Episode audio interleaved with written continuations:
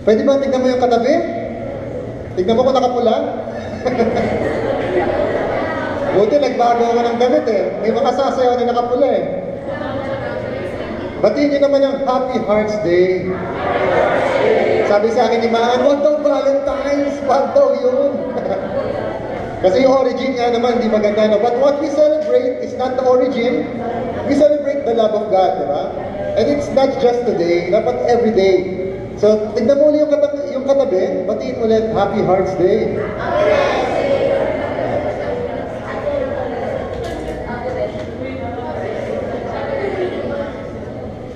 Okay. Dahil February 14 ngayon, ang ating title na pag-aaralan natin ay Like and Love. Sabihin naman, like and love. San, san ito nakuha yan? Familiar kayo? Facebook, ano? Bago na po, no? Sa mga hindi pa nag-upgrade, mag-upgrade na kayo. Hindi nyo makikita yan pag hindi kayo nag-upgrade. Instead na like, pwede kayo mag-love? Angry, Wow, minsan ang gulo, no? Minsan mali na ilalagay ko, umiiyak. Uh, pero like and love. So ganito, bago tayo magsimula, ano ang ibig sabihin or ano ang difference sa inyong palagay ng dalawang salitang yan? Sa mga mga kasagot or sa pinakamagandang sagot, may bibigay ako sa inyong flowers. Since Valentine's Day, dapat may makatanggap ng flowers. Sige, what is the difference between like and love. Dapat dito magsasalita. Kaya sigaw na lang kung ayaw, ayaw pumunta sa... Ano? Spelling! Wala kang flower! Yung maganda namang sagot. Ayan. Like and love. Raymond. Yung like, gusto. Yung love, tinagalog mo lang eh. Yung ano naman, ah, yung maayos-ayos naman. Hindi, aside from yung ano, ah, spelling, translation, yung the meaning, para sa'yo, anong pinagkaiba? Kunwari, sinabi sa'yo, gusto kita. O kaya, sinabi sa'yo, mahal kita. Ano yung pagkakaiba? Linis.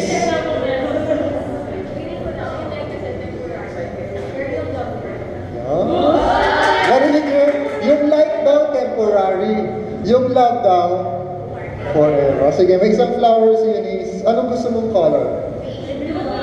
Pink, white, blue, purple.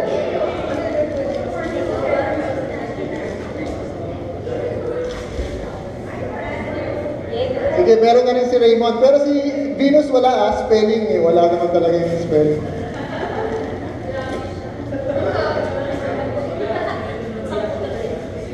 Ayaw niya pang babae daw. Si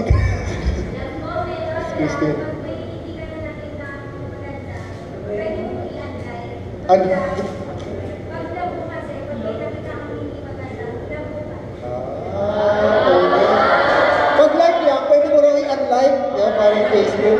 Pag love, pwede mo i-unlove. Hindi, wala nang gano'n. Pag love, kahit na hindi ka maganda nakita, love mo pa rin. Ano? Purple!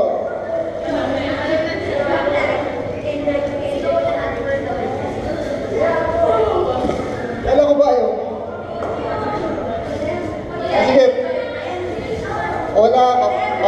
Na. Oh, walang mic. Okay.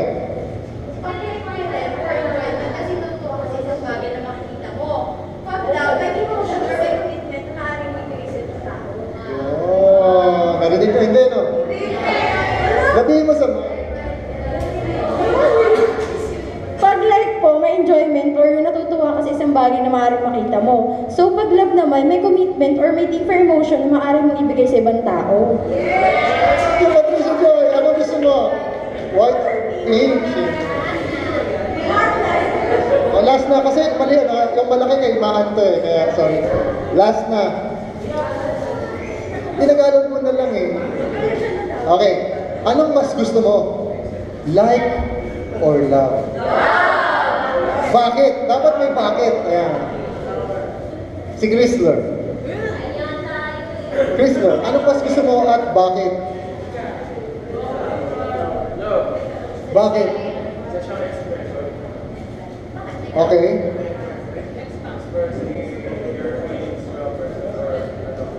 Okay, thank you, Chrysler. Sa'yo na itong white flower.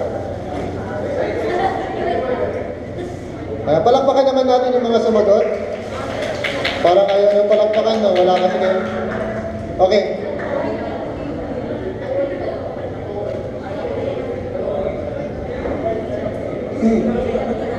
There is a difference between the two. Alam naman natin, may pagkakaiba kapag like, may pagkakaiba kapag love.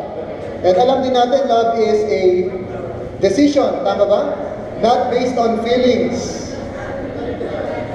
While like depends on how you feel for one person, di ba? Kapag maganda yung ginagawa niya, natutuwa ka sa kanya. Like, pag hindi maganda ginagawa niya, unlike, di ba? But love is a decision. Example, para mas maintindihan natin. Meron daw isang nanay na may dalawang children. May dalawang anak. Yung isa daw, inutusan ng nanay, oh, ikaw naman ang maghugas ng pinggan. Naghuhugas ng pinggan. Sino dito ang naghuhugas ng pinggan sa bahay? Totoo po ba? Nagtaas ng kamay si Jack. Totoo na. Lagi siya tumutulong. Pinaglinis ng nanay, naglinis ng bahay, Naglalaba. Sino naglalaba? Nagpa-plancha habang naglalaba. Nagwawalis. Tumutulong sa bahay. Yung anak na yung isa. Kasi yung isang anak, tuwing uutusan, Nay, meron akong lakad eh. Laging nawawala. Di ba? Kasi ayaw tumulong sa gawaing bahay. Ito pong tanong. Doon sa dalawang bata, Sino yung mahal ng nanay? Parehas. Tama ba? Parehas mahal ng nanay. O pagkakain, tatawagin niya pareha. Di ba? O pag papasok sa school, parehas yung bibigyan ng baon. Mahal niya parehas. Hindi nagkaiba. Pero palagay ninyo, sino yung mas kinakatuwa ng nanay? Kunwari may isang chocolate na natira, isa na lang talaga eh. Kanino niya ibibigay? Doon sa natutuwa siya, bata. No? Love and like. May binabasa akong libro, hindi ko alam kung kanino galing, pero mukhang lahat tayo meron eh. Yung kay John Beaver. Extraordinary. Hindi ako lang palang meron. Doon sa book na yun, sabi niya, in-explain niya, kinausap daw niya yung mga anak niya. Meron siyang four boys, four or five. Basta may mga anak siya. Sabi niya, uh, I love you very much, or your mommy and I love you very much. There is nothing you can do to increase our love, and there is nothing you can do to decrease our love. Wala silang magagawa na para mas mahalin pa namin kayo, or mas ma uh, or mawala yung pagmamahal namin sa inyo. Ganun katindi yung pagmamahal niya. Pero, he also mentioned to his children that they are responsible on how they please their parents. Sila ang responsable kung paano matutuwa naman sa kanila yung kanilang mga magulang. So nakita natin yung pagkakaiba ng love and like. Yung love, lalo na ng Father in Heaven. Sabi nga sa kanta kanina, oh how you love us. How you love us. Oh, lahat tayo mahal na mahal ng Diyos. Hindi magbabago yan. Pinadala niya siya ang Panginoong Jesus to die for everyone. Tama? Not just for you, sabi mo nga sa katabi mo, not just for you. Not just for you. For everyone namatay ang Lord. There is nothing we can do to increase His love for us. There is nothing we can do to, to decrease that love. But the question is, ang mga buhay ba natin pleasing kay God? Does God like what we do? Ayan. Mahal na tayo, there is no question. Ang tanong is, natutuwa ba siya sa ginagawa natin sa ating mga buhay. Another example, meron isang kabataan na lagi nagpe-pray. Sino dito yung nagpe-pray? Yeah, for the food. Hindi lang yung for the food, yung nagpe-pray talaga. Sets a time to pray and have quiet time. Reads the Bible, shares the gospel, follows the command of Jesus. Nire-respeto ang magulang. On the other hand, there is another youth na lagi niyang dinidisrespect, binabastos niya yung mga magulang niya. Lagi siya nakikipag-away sa kapwa, kumukupit, nagka-cutting class over the backroad. God loves them both, tama ba? Love ni Lord yung parehang bata. Because Jesus died for both of them. Pero kanino siya natutuwa sa palagay ninyo? dun sa laging sumusunod sa Kanya. Tama ba? The Bible says, God is angry with the wicked. Mahal ng Diyos lahat ng tao kasi ibig sabihin ng love, di ba, decision. Love is you want the best for someone. Pag mahal mo ang isang tao, di ba, nanliligaw ka, sino po? Mga bata pa. mga bata pa. Pero pag ikaw ay mahal mo ang isang tao, ginagawa mo lahat para sa kanya. You want the best for her. Alam niyo, naalala ko dati, nung nililigawan ko si Saya, binilan ko ng bouquet of flowers. Yung pala ayaw niya ng flowers. Oo. Hindi ko alam. Pero dapat, pag mahal mo isang tao, bibigay mo yung best for her or for him. You want the best for that person. Ganon din ang Lord. He loves us and He wants the best for us. Kaya nga namatay si, si Jesus for our sins para mabuhay tayo eternally. But, ang tanong is, yung mga ginagawa ba natin ay kinatutuwa ng Panginoon? Di ba? Kunwari isang tao, sobrang rumi magsalita. Alam niyo mga marami magsalita. Mura ng mura, wala away, di ba? Inaaway ang magulang, sumasagot. Sa palagay niyo, natutuwa ba ang Diyos sa mga ganong asal? Sa palagay niyo? Hindi ano. Pero mahal pa rin siya ng Diyos. Although, baka hindi natutuwa ang Diyos sa kanyang mga ginagawa. Naintindihan ko, no? lalo na ng mga magulang. Kasi meron din po akong mga anak, may dalawa po akong anak. Tuwan-tuwa po ako sa mga anak ko. Mahal na mahal ko. Hindi mababawasan ang pagmamahal ko sa kanila. Pero, alam niyo si John, yung, yung baby namin, one year old and three, magti three months. Pag natutulog po yan, naninipa. Suntok sipa. Alam niyo, ibang klase po mag-thumbs up po yan ako, di ba yung mga bata, gano'n. Siya gano'n, oh. Ang dami. Tapos papahin niya sa mukha mo. Minsan po, hindi nakakatuwa. Pero napabawasan ba yung pagmamahal ko? Hindi. Kasi mahal ko siya. It's a decision to love. Pero naiintindihan po natin ang difference between love and life. Although God loves us very much, He is not happy if we make those wrong actions na sinabi natin kanina. So that's why we need to live our lives pleasing to God. Okay, transition. Why do we need to know this? Kasi po ang theme po natin, pinag-aaralan natin this February is reach out. Sabihin nyo nga, reach out. We want to reach out to others. We want to share the gospel to others. We want to evangelize. The reason why we need this knowledge, kung ba't po natin tinuturo today ito, is because in order to reach out, kailangan natin ma-equip. Kailangan meron tayong equipment. Kailangan meron tayong power. And what is that power? Yun po ang share ko sa inyo. We need something so that people we reach out to will listen to us.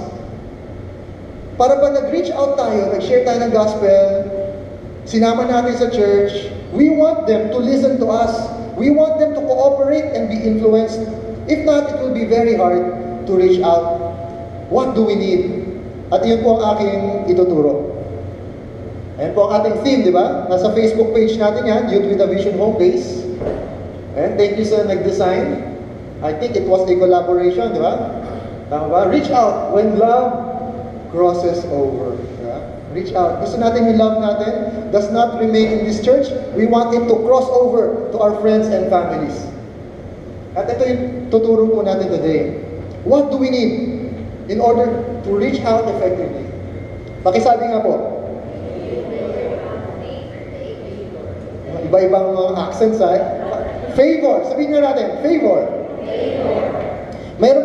pinag-aaralang series from Lance Wallno. Binigyan ako ng Ninong Mon, ng audio preaching.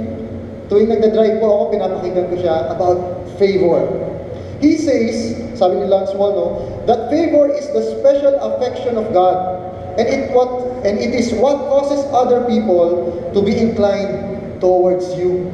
Ang favor daw is tinitignan ka ng Diyos with special affection. And pag meron ka nun, other people is inclined towards you. Ibig sabihin, kunwari, nasa sales ka, nagbebenta ka.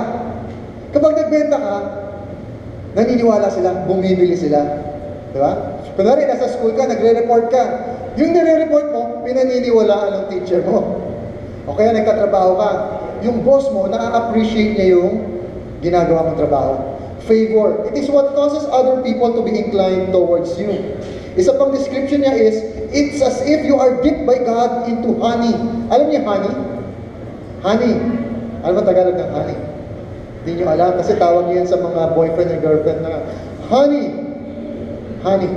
Para daw dinip ka ng Lord sa honey which is His love. Anong nangyayari? All His blessings stick to you. Di ba yung honey malagkit yon? Lagyan mo ng honey ang daliri mo. Diba? Malagkit yan. Didikit lahat yan. The same way, kapara daw ikaw dinip into honey. At lahat ng blessings, dumidikit sa'yo. That is favor as He has defined it. If we want our lives to effectively reach out to others, we need this favor in our lives. Kailangan natin itong favor. And we will know why from these Bible characters we will study. So kailangan natin ng Bibles ngayon. Pakilabas sa mga Bible. Electronic or paper-based. Kailangan natin ilabas ang ating mga Bible. Samahan niyo po ako. First character that we will look at na merong favor. Nasa Luke chapter 1, verse chapter 1 verses 26 to 33. Yeah. Luke chapter 1 verse 26 to 33. Bakit natin kailangan pag-aralan ng favor? Because we want, when we reach out to others, we want them to listen to us. Gusto natin makinig sila. We want them to see us as something that has something to offer. Okay? Yun ang favor. Bakit meron tayong youth na binibigyan ng ping pong table? Favor. Bakit meron tayong mga nagtatrabaho sa office, pinopromote?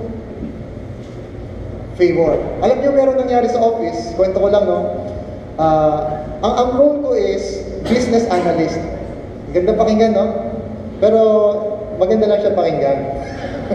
ang ibig sabihin nun, kakausapin ko yung customer, ano yung gusto niyo mangyari, tapos ako kakausapin ko yung development team, at yung gusto nilang mangyari, gawin niyo to. Bibigyan sila ng pera, akin yung pera, bibigyan pera. Ah, parang middleman. Yun ang aking trabaho. Pero yung trabaho yun, ah, wala kang team. Kasi mag-isa ka lang eh. Ang team ko siguro dalawang business analyst din, pero independent sila. Kung gusto mong ma-promote na ma-promote, dapat marami ka rin hawak na tao, tama? Pero masaya yung trabaho, kaya okay ako doon.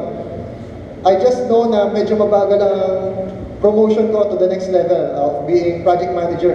Kasi, paano ka magiging project manager? Wala ka namang mina- minamanage na tao.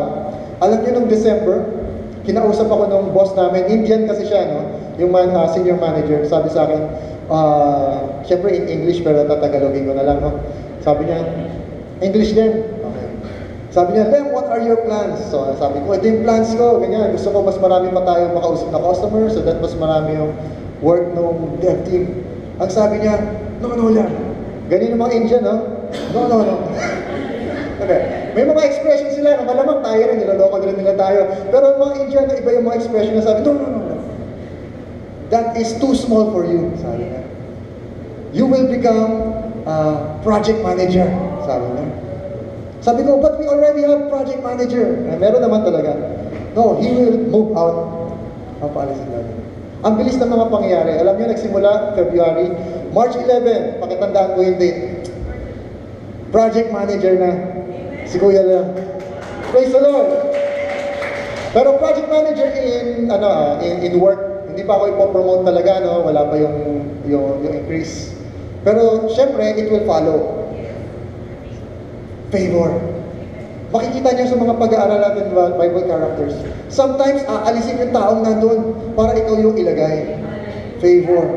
Promotion. Kala mo wala kang pupuntahan? Kala mo hindi ka makabenta? Bibigyan ka ng Lord ng favor. Sa school, hirap na hirap ka, bibigyan ka ng Lord ng wisdom, knowledge para maintindihan mo. You will be excellent sa school. High grades. Favor from your teachers or your professors. Sino gusto nun? Kaya pag-aralan natin, yung mga tao nakatanggap, no? Luke chapter 1, verse 26 to 33. This is the story of Mary, the mother of Lord, the Lord Jesus, no? Nung pinanganak siya. Verse 26. Now, in the sixth month, the angel Gabriel was sent by God to a city of Galilee named Nazareth, to a virgin betrothed to a man whose name was Joseph of the house of David. The virgin's name was Mary. And having come in, the angel said to her, Rejoice, highly favored one. The Lord is with you. Blessed are you among women. But when she saw him, she was troubled at the saying, and considered what manner of greeting this was.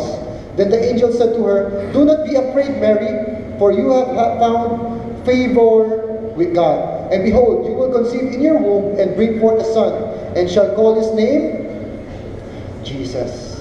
So nabasa natin doon, si Gabriel, the angel, ang greeting sa kanya is, highly favored one. At sabi nga doon ni Mary, you know, she was troubled at his saying. Kasi hindi siya sanay na tawagin highly favored one. Ang tingin niya sa sarili niya, hindi naman kataas-taasan.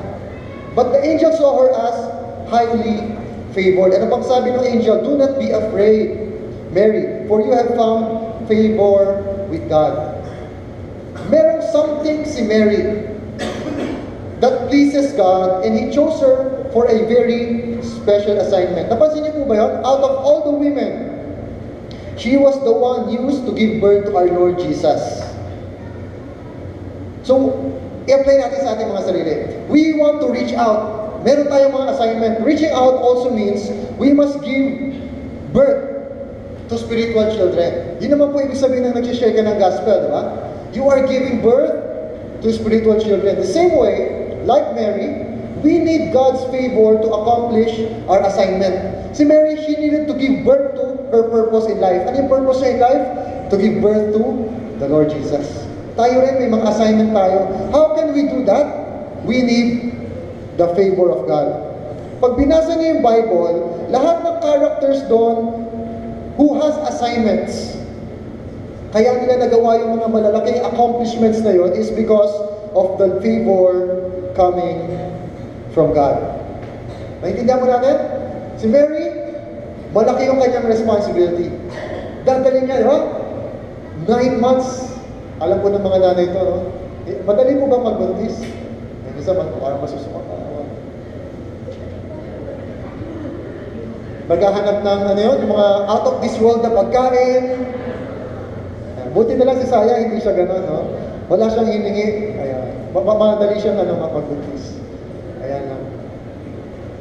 Pero si Mary, she needed God's favor. Napansin niyo sila Mary, hindi sila mayaman. Ah, kaya nung ah, pumunta sila dun sa Bethlehem, di ba? wala silang pambili or wala silang pera para makapasok sa isang bahay. Naubusan sila ng inn, di ba? Pero wala rin silang pera para makapasok sa inn. Nung nag-offer sila ng offering, ang offering nila is two turtle doves. Ah, kaya may kantang, di ba? Yung offering ng two turtle doves, pang mahirap na offering yon. Ang mga offering ng mga mayayaman, mga lamb, lamb. May pera kasi. Pero si Mary wala silang pera.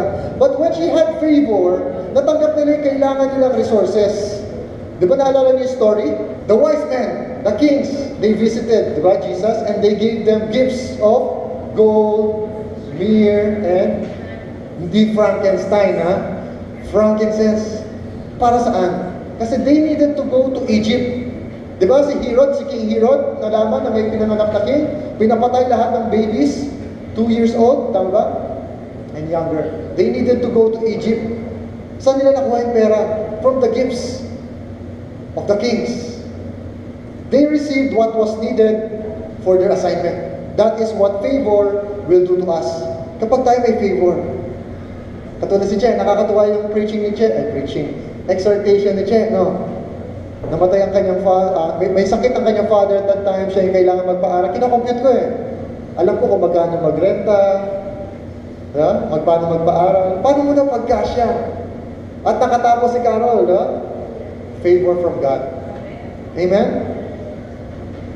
Next Bible character. Daniel. Kilala niyo si Daniel?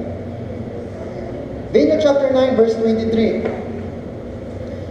Si Gabriel, the same angel who visited Mary, visited Daniel to give him understanding of his visions. Dun sa Daniel chapter 9 verse 23. The angel said to Daniel, You are greatly beloved. So ito kinukuha ko dun sa pinapakinggan ko kay Lon Suwano. No? When he was preaching this, sabi niya parang hindi daw fair. Bakit merong greatly beloved? Ibig sabihin ba mas mahal ng Lord si Daniel? How about us? But this is the same principle. Nung kanina nakita natin na like and love. God loves everyone. But si Daniel, God likes. Why? Because there are people who live their lives pleasing to God. So aside from the fact that God loves you, He actually likes you. Sabihin mo nga sa katabi mo, God loves you. And He likes you. Alam nyo, may, may pagkakaiba, no? Minsan gusto natin, mas gusto ko lang ng love. Kasi, disi, ano siya eh, mas maganda, no? Pero maganda rin kapag gusto ka ng isang tao. Tama ba? Because iba yung pagtingin sa'yo. There is something special in you. Tingnan mo yung katabi mo, may something special ba? Wala, wala masyado. There is something special. Why was God pleased with Daniel? Kasi naalala nga si Daniel when he was young, boy pa lang siya, di ba? From Israel, kinuha sila, captive sila eh. Sila yung, si Daniel was the one who stood up for God. Pinapakain sila ng mga pagkain hindi pa pwede para sa kanila, sa kanilang paniniwala. At sabi ni Daniel, give us vegetables, di ba? And water. Natakot pa yung ano, caretaker sa kanila. Baka pag nakita kayo ng hari, mga mapapayat kayo, kami papagalitan. Pero sabi ni Daniel, test us, give us this parang number of days. Para tingnan mo. Why? Because they wanted, Daniel and his friends, wanted to honor God with their lives. This is the same Daniel, nung tumanda na siya, di ba? Lahat ng tao sabi, bawal mag-pray. Ibang klaseng utos ng king, no? Bawal mag-pray. Except dun sa kanyang idol, di ba? Pero si Daniel, nagpe-pray siya kay God. Tinago ba niya yung pagpe-pray niya? Nagbago ba siya ng prayer habit? Because of the order of the king? Hindi. He still prayed. At ano yung nangyari? Pinatapon siya sa Lions Den. Mga Sunday school teacher, paborito po natin story to, no? Kasi ito yung paborito ko ng bata ko. Daniel and the Lions Den. But because Daniel stood up for God, I believe that is the reason why God was pleased with Daniel. Tayo po ba? Do we stand up for Jesus? When Daniel stood up for Jesus, anong sabi doon? He became 10 times better than the others. Dahil nag-stand up siya for God, he chose to obey, although the others did not obey, he became 10 times better. He stood up for God.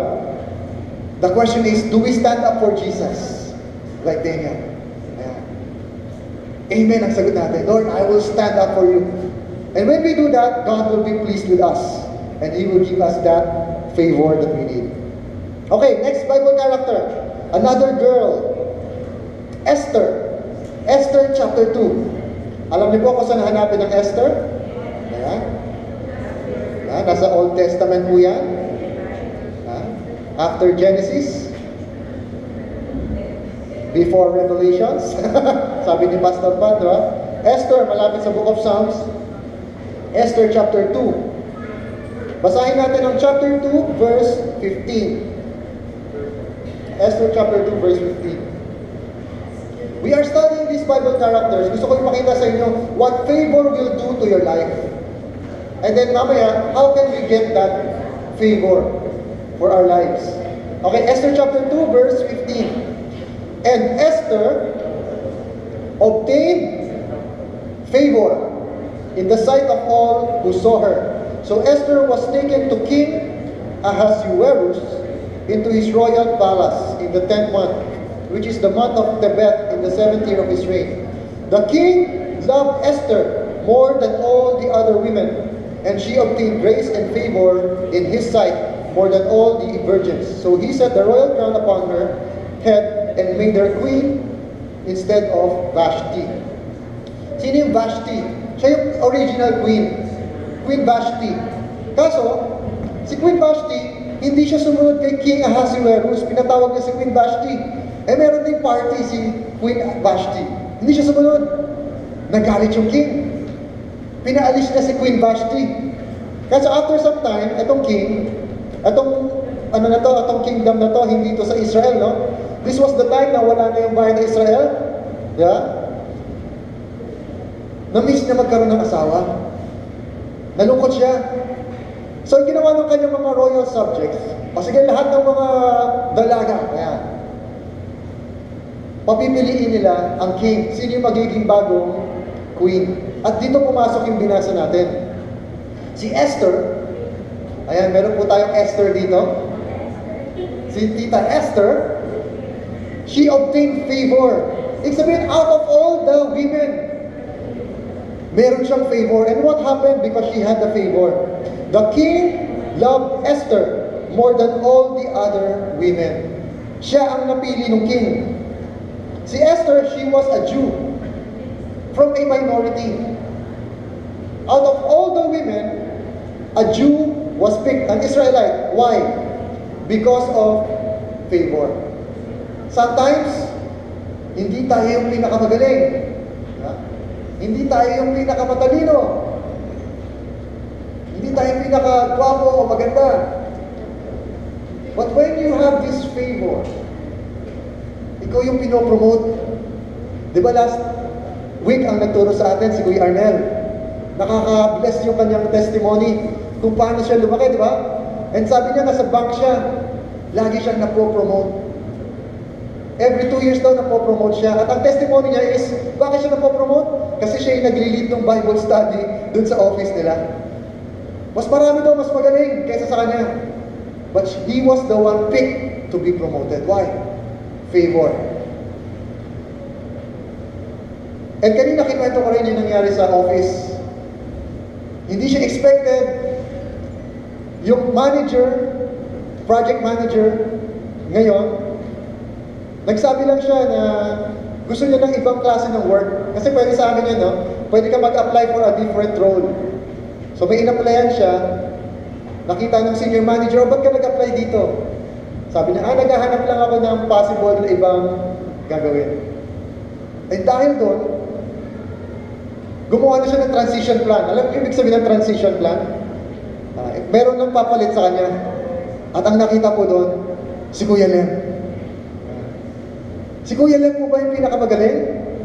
Alam niyo, mas marami magaling sa akin doon. Marami kaming same level. Ang level ko po ngayon ay AM. Associate Manager. Sabihin, tuwing nakakarinig kayo ng associate, ano pa yan? Hindi pa siya yung mataas na level. Kahit parang may managers na pangalan, mababang klaseng manager pa siya. Pero nung nakita na kailangan siyang palitan, ako po yung napili. Wala po akong mabigay ng other explanation is because of favor. Marami pang mas senior sa akin. May mga senior na AM na pwede piliin. Pero ako po yung pinosisyon. And I can only attribute that to favor from God. Amen? Sa mga nag-work, sa mga nagne-negosyo, kailangan natin to. Ang dami mong kompetisyon, pare-parehas kayo ng produkto. If you have the favor of God, ikaw yung pipiliin. Sa school, ang dami yung mga estudyante, di ba? If you have the favor of God, kaya ka nang bigyan ng talino para maging excellent sa schools natin. At yun yung gusto natin makakuha natin. Why? Because when we reach out to others, kailangan makita ng iba, ay, nasa kanya ang favor ni God. I want what He has. I want what she has. And that is what Esther had. The favor of God. Why? Bakit nila natatanggap yung favor? Kasi meron silang assignment. Ano yung assignment ni Esther? She will be used to save the entire nation. Di ba? May mga naiinggit. Ito pala yung other side ng favor, no? If you have the favor of God, merong mga maiinggit. May mga maiinggit. Kailangan kaya rin natin i-handle yon. Sabi nga doon, no? Favor can take you from your level to a higher level. Ang tanong is, pagdating mo doon sa higher level na yon, can you sustain it? Kailangan ready yung ating mga characters. Kailangan ready yung ating, ah, yung ating responses doon sa mga ganas, mga may naiigit, or sa may mga problems or greater challenges. And that is why we, mga pinag-aralan natin nung January is, we need to follow Jesus. Because that is the only way we can be prepared. Yung pinag-aralan natin, kailangan we must repent. We must change our ways. Dati hindi tayo nagbabasa ng Bible. Ngayon magbabasa tayo. Meron tayong quiet time monitor. Checkan nyo na checkan ha, nandun ha. Why? We want ourselves to be ready. Para when that promotion comes, when that increase comes, when the great harvest comes in, we are ready. Amen? So that is the assignment of Esther. She will be used to save the Jewish nation. Last character that we will look at, si Joseph. Genesis chapter 39. Joseph. Si Joseph, ito na pag-aralan natin ilang beses na, he was sold into slavery by his brothers. Binenta siya ng kanyang mga kapatid kasi nainggit sa kanya. Favorite kasi siya ng kanyang tatay. Ano nangyari? Naging slave siya. But because the Lord was with him, if you will read Genesis chapter 39, the secret word there, you will see that God gave him something. Mababasa niyo lagi dyan, God gave him favor.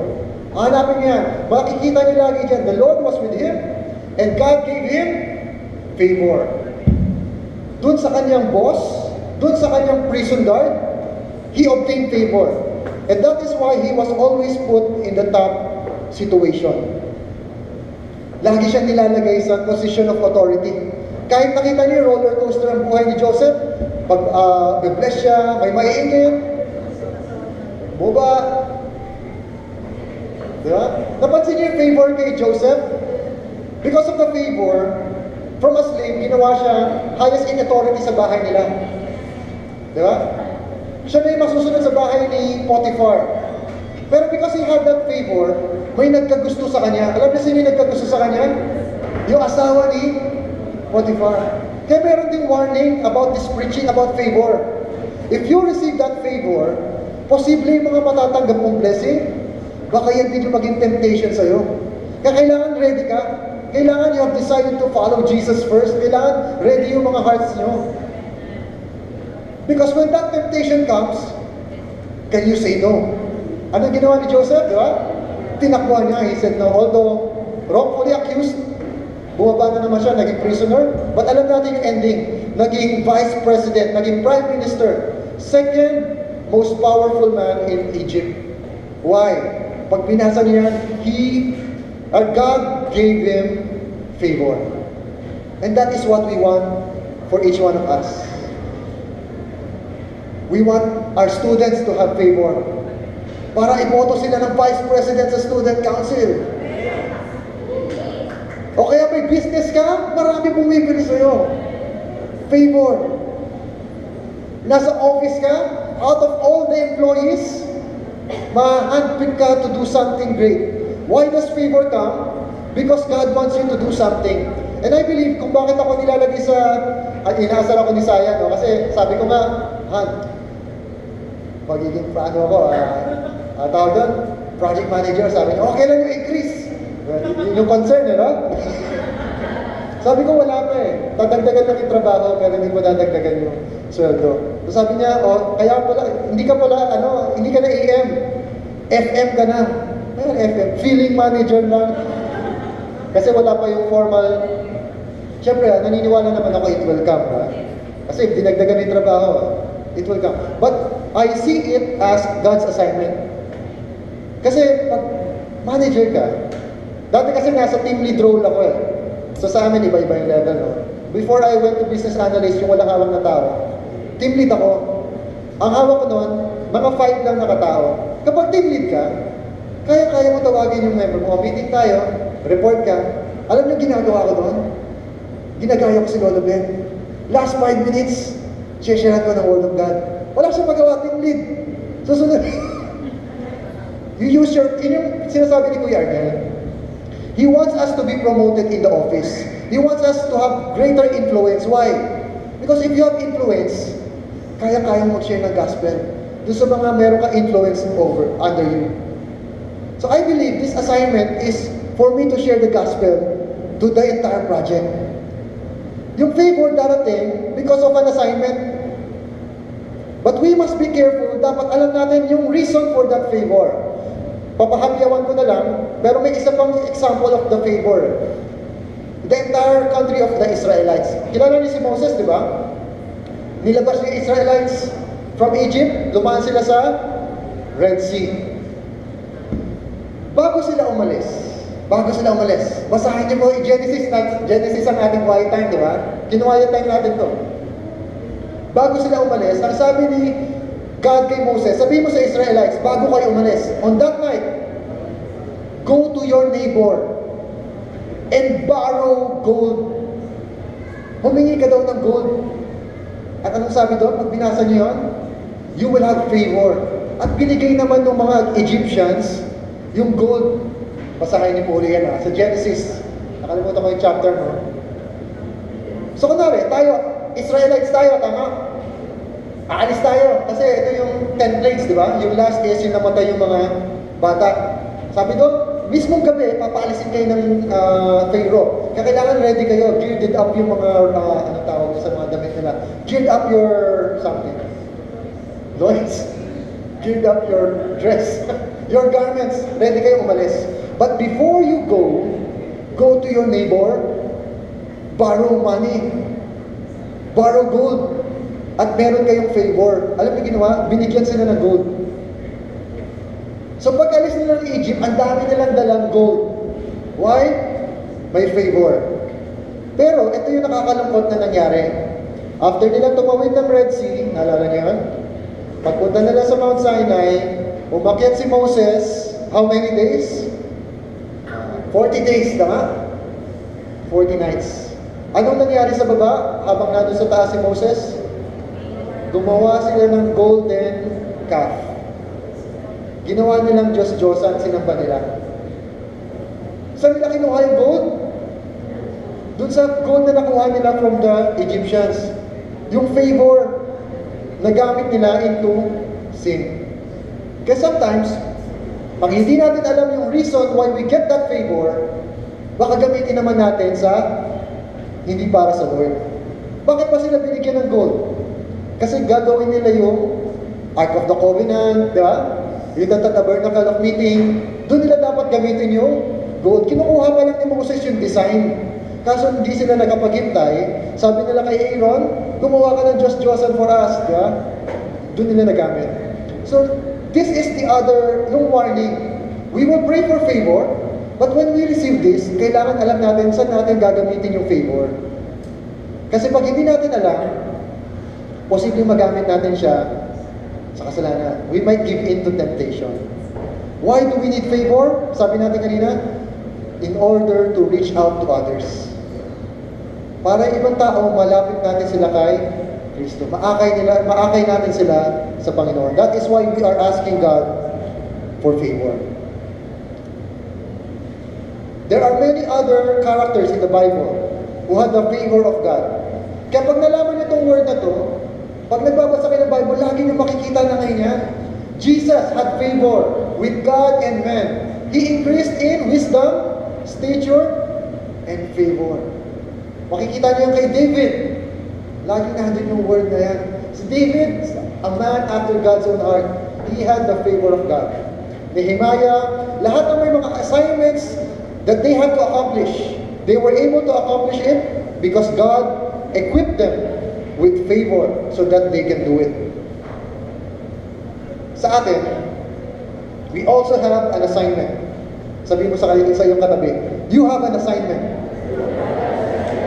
Ang assignment natin is, we need to reach out to others. Reach out. Yun ang assignment natin.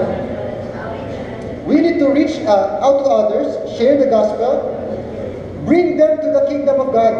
Yung mga taong hindi naniniwala sa Lord, we must bring them to the kingdom of God. And that is why we also need the favor of God. Okay, sino dito gusto ng favor? Yung iba ayaw? Ay, sa mataas. Lahat ng gusto, okay. How do we get favor? Two things. Last verse that we will look at, Psalm chapter 119,